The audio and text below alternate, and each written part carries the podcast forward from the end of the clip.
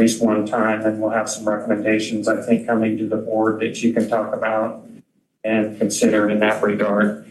Um, but uh, why don't we just close out? Danielle, you want to uh, take on a dog and pony show about what uh, we're up to with marketing? Yeah, that sounds good. Everybody should have this packet on their desk that goes through the phase one reimagined marketing plan. Um, just to show you that we're really getting the word out to the community. I know um, that was a major concern of yours and of course ours, so I want you to know we're doing our part. Um, so the first two pages goes over our organic social media feed, which we've done in both English and Spanish. And it highlights, you know, obviously a couple highlights that, you know, there's more service, the increase in frequency, it could be a call at fifteen minutes. Return of ninety X and the route three.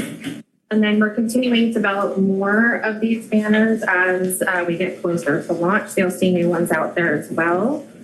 Um, and then I will also email this to you guys in case you want to put any of this on your social media feed. Um, those are embedded here.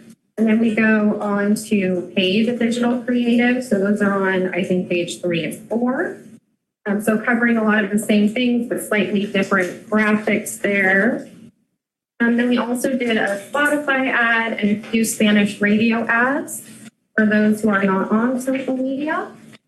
And then, of course, we did print ads in the Santa Cruz Sentinel. So you'll see those examples there. And then the Press Banner, Pajaronian, and Good Times. And then as far as collateral, we did a fact sheet in English and Spanish, um, a brochure in English and Spanish. Um, on the back side, it has the map. And then, of course, the brochure. These are on board all of our vehicles now, in addition to car cards. They're at the transit centers, along with posters. Um, Eduardo has been passing them out throughout the entire community. So they're at libraries, community centers. Um, and then Headways, of course. So we have English and Spanish versions of Headways here. Um, and then inside Headways is a nice cheat sheet. So if you used to take a specific route and it doesn't exist anymore, it tells you which route replaced that. Um, and then, of course, web banners for Metro's webpage. And we have bus apps that are being installed uh, starting last night. So those will be out in the community on our buses, too, for King, Queen, and Sail apps.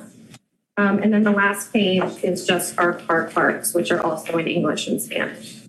Um, so we've really used all mediums to try to get out into the public. Um, I don't, you know, I'm open to other suggestions, but I'm really hoping we covered all of our bases. Um, and so I'm open to any questions. Yeah.